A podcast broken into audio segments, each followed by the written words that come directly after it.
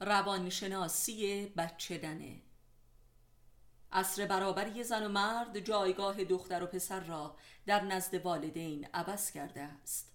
به دلیل جریان زن سالاری مدرن مادران نقش پدر را ایفا می کنند که نتیجه اش فرار دختران از خانه است و چه بسا خانه نشینی پسران بغل دست مادران. مادرانی که با شوهران خود رابطه صادقانه ای ندارند و تحت ولایت شوهران خود نیستند اگر در بازار جایگزینی نیابند پسر خود را جایگزین شوهر فراری از خانه می سازند و از او شوهری مرید می پرورند.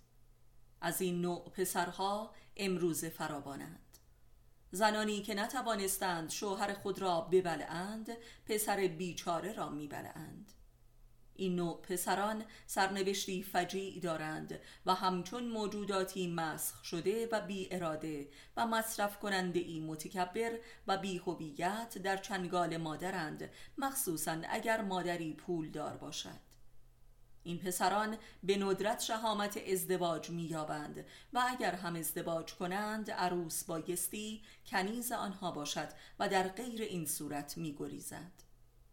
روابط این مادران با پسران بسیار پیچیده و رنجور است و در بسیاری موارد حتی منجر به ابتلاعات جنسی می گردد که در جوامع غربی فراوان است. این پسران همان بچه ننه های معروفند که علا رقم میلشان از مادرشان منزجرند در عین حال که شدیدن به او وابسته هستند. احساس مادر نیز متقابلا معجونی از عشق و انزجار است و غرق در تشنج می باشد علاوه بر این مادر به عمد تلاش می کند تا پسر را از پدرش بیزار و بیگانه سازد. این عذاب ولایت ناپذیری زن نسبت به شوهر است.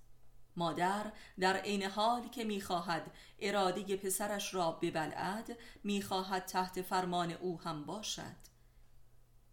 این تضاد ذات بیماری این رابطه است. این نوع پسران حتی به لحاظ جنسی دچار مشکل می شوند که در ازدواجشان خود نمایی می کند عقده ادیب حاصل چنین رابطه ای می باشد پسران دخترمنش و دختران مردوار. این نوع پسران آدمهایی دست و پاچلفتی و خودشیفته و متکبرند. این نوع مادران نهایتا پسر بیچاره خود را بعد از ازدواج آق می کنند و این حق است.